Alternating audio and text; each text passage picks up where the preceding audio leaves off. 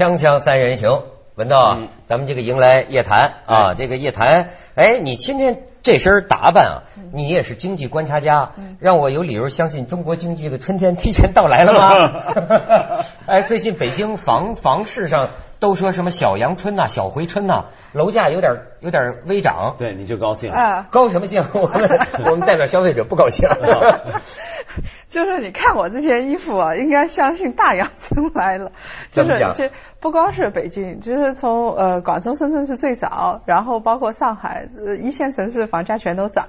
但是呢，这两月份那个国家发改委跟统计局的数据就说。价格还没涨，但是成交量上涨了。啊但是成交量上涨了之后呢，有的有的开发商就提了一点价，或者是把原来打折的就不打了，然后消费者就愤怒抗议，现在说你怎么这个样子啊？那这反映了什么呢？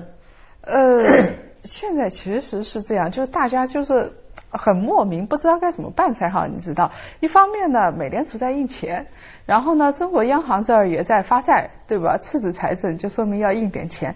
印钱呢，按理来说，投资股市，尤其投资楼市是最好的了。然后大家赶紧看看，再投资一点楼市。但是另外一方面呢，这个大家又不敢多投，因为这个紧缩还没过去，就实体的数据还是不好。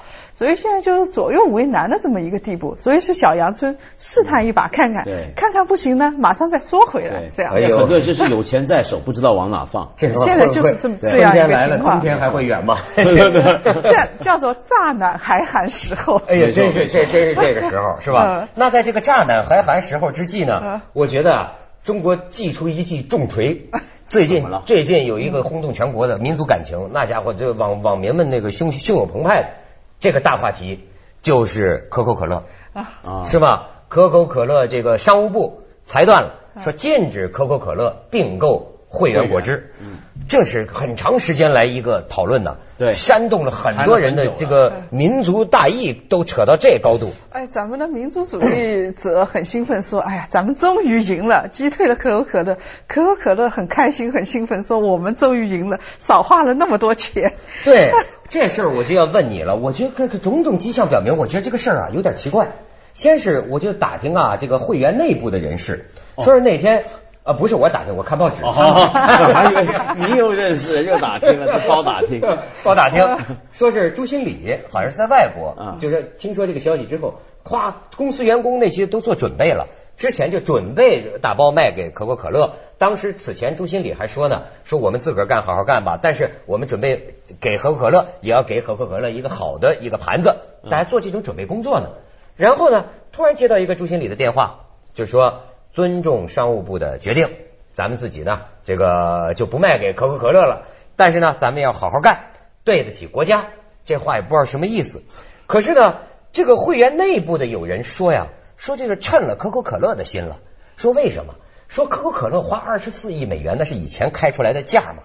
实际上现在零七年、零八年的价。对对，说现在金融海啸了。金融海啸说是在前一阵儿一个什么论坛上，朱新礼还试探过，就你们到底还买不买？你明白吗？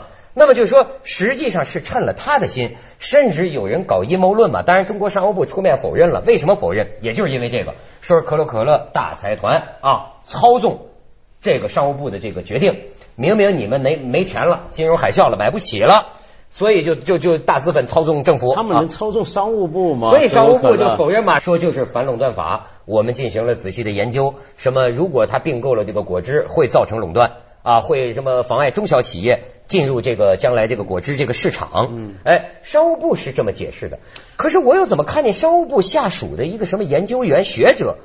他自己都分析说这个理由啊，好像值得推敲，这有什么意思呢？他是、啊真的是 真的，就是他商务部两个学者有一个我还认识的，他们一个就是拍手叫快，就是说啊总算这个把国际这个资本主义给顶掉了，嗯另外一个就很痛心疾首，说我们怎么搞了这么一个事情啊，就是没有任何道理的把这件事情否决掉。你想这件事情否决掉，我觉得这个从我们别的不说。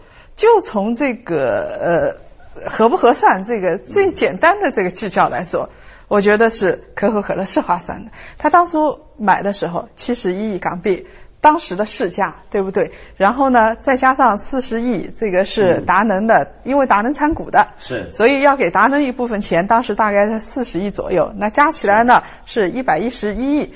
差不多是这样一个规模。那现在一百一十一亿可以买几个会员了？他当然，你把他这个否决掉，他开心死了。会员呢嗯应该会不大高兴吧？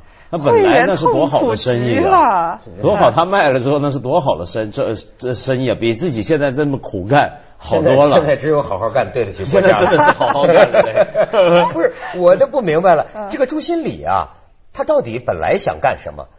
他现在又是一个什么心境呢？想不想卖是吧？这朱新礼呢是这样子的，他当时有宏图远志的，就是说我要去，就是呃上游的这个果树果汁这个行业啊，还有包装整个这个灌装这一块啊就是我给它做起来，然后中间这一块真的做果汁这一块的我就不做了，我很大度，我让给你可口可乐了。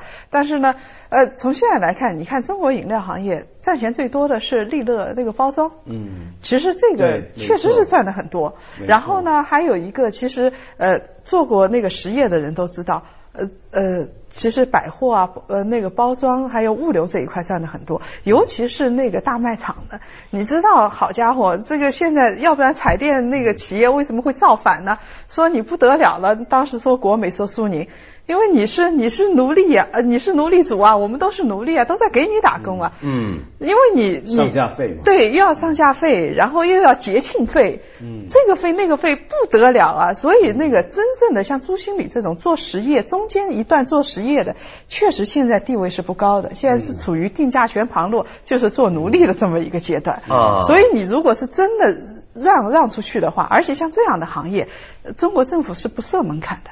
任何大资金，你想进来，你想做，你就做嘛，对不对？所以就是只要是门槛开放的这么一种企业的话啊，呃不涉及高科技，像那个微软这种另说，不涉及高科技，那基本上就不存在垄断这一但种。是不是有你你要讲垄断的话，其实像沃尔玛、家乐福啊，这种不是反而更危险吗？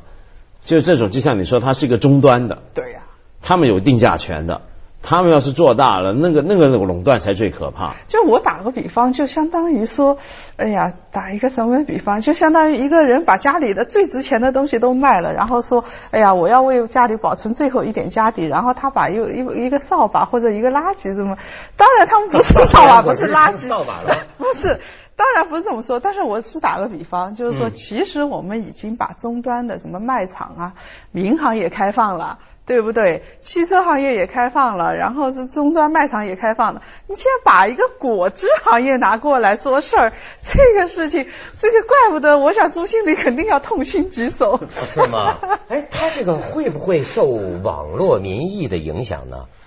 因为这事儿一开始就牵涉到民主感情问题嘛，大家说会员是民主企业嘛，我觉得这个网络民意啊，咱们作为网民议员呐，有的时候是不是对自己的影响力也应该有所有所估计，对吧？比如说是圆明园的这个脑袋的这个事情，是吧？你造出来的民意，你在那吼一嗓子完了，它最后实际真的会互相影响，甚至会影响到国家决策，嗯，对吧？那么你说这种到底该照你看该卖不该卖啊？现在我觉得这个按照网络民意，就是到处卖国贼了。我当时会员这个事情出来之后，我当天写了一篇文章，因为当天很多电话来采访，然后呢，我觉得应该总结一下，我就写了一篇文章。我说你就是说你要保障自己国家的安全，你也应该知道怎么样保障是最合适的，而且不落人口实的。结果那个就有人说你这个卖国贼怎么样的？这也是卖国贼对对，就就是因为他们，我觉得呃，从这几年以来啊，这个基本上的民意就是说，他不允许你呃去去。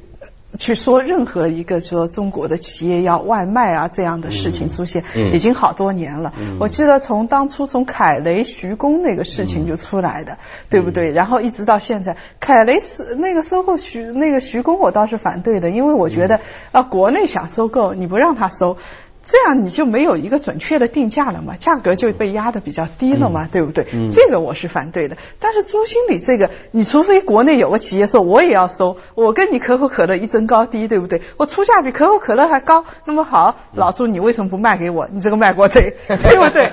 这样才是有道理的。要不然的话，你除非网民一人捐一块钱去去收购他的企业，要不然我连我自己企业转卖的自由都没有，而且还不是一个涉及国计民生的企业。那你说我企业家做的有什么劲啊？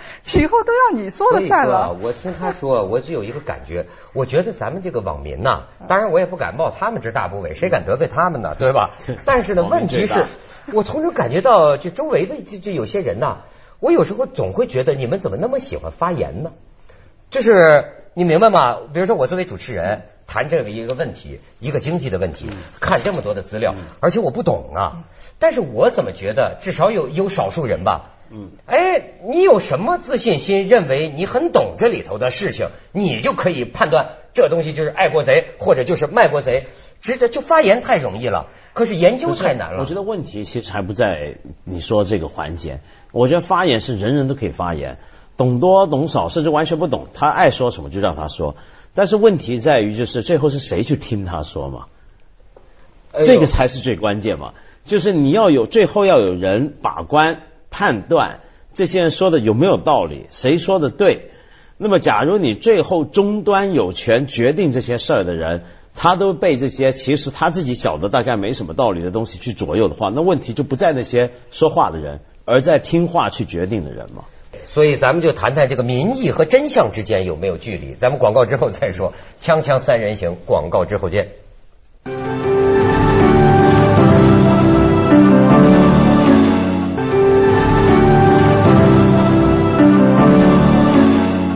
看到很多人写文章，包括这个这个像这个吴晓波，他还特别提到，就说这是反垄断法自公布后第一起立案审查的案件，所以觉得也是意义重大，而且更正巧，因为可口可乐还有美国符号，更显得很特别。那么我发现大家都在说，就是商务部的这个理由，到底如果可口可乐并购了会员，会不会形成对啊垄断？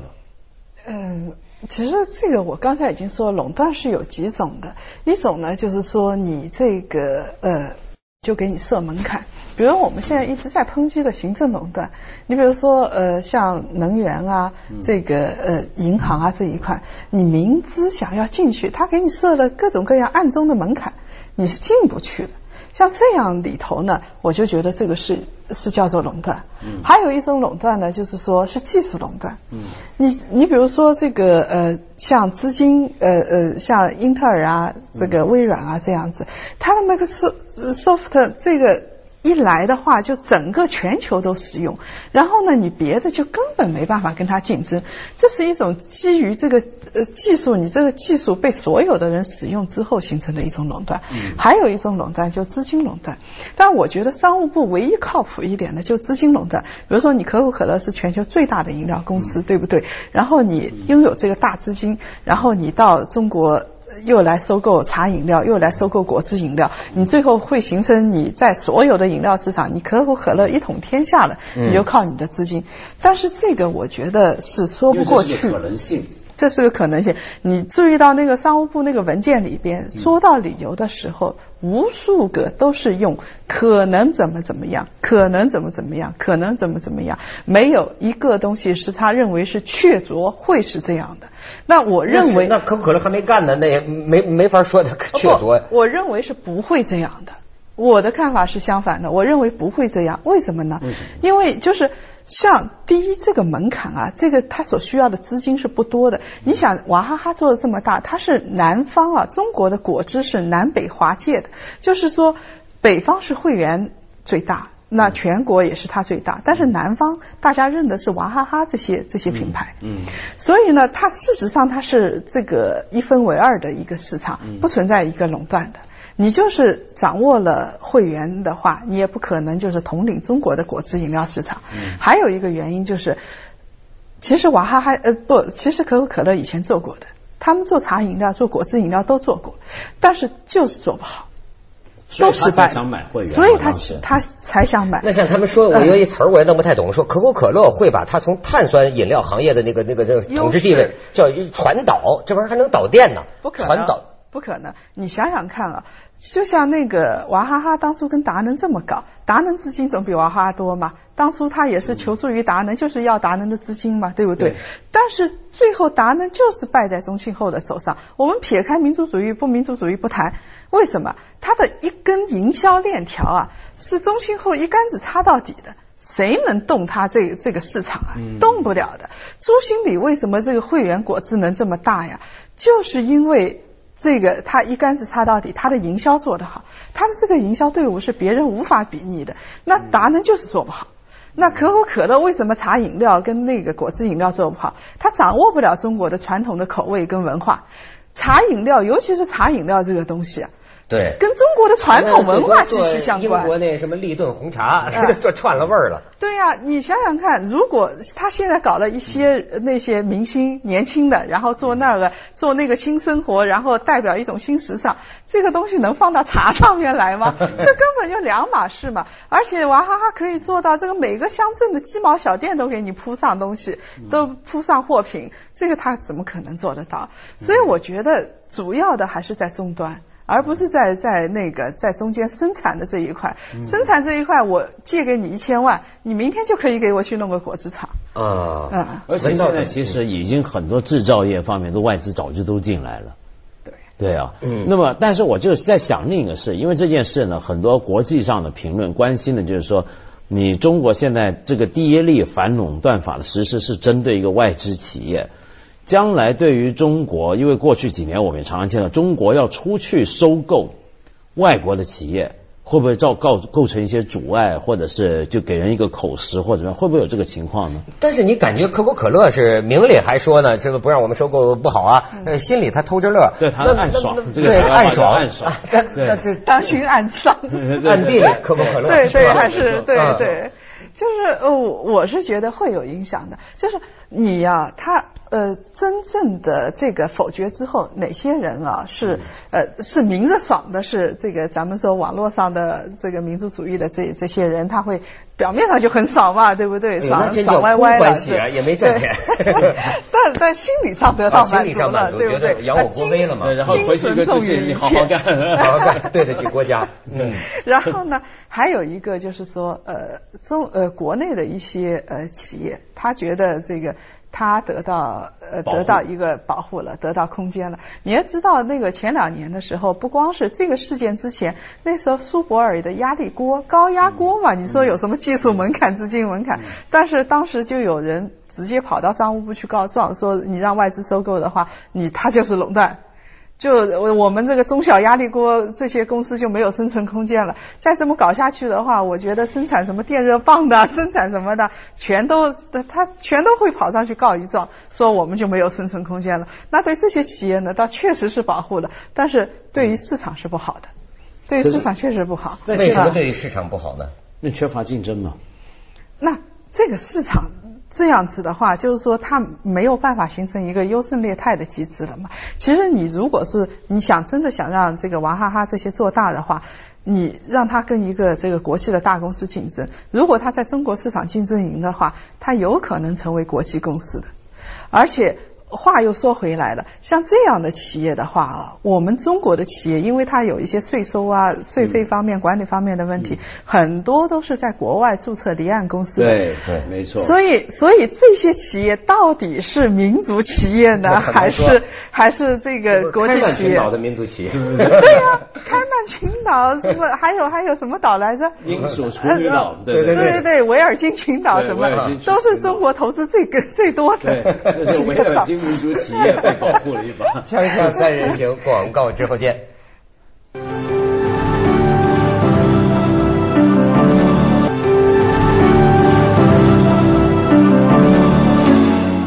反正是这个股市上看出来了，在香港这会员这股票咔嗒一下就下来了。当然，嗯，本来你想想看，股民如果他们卖给可口可乐赚一大把嘛，嗯从股民的角度讲当然是这样。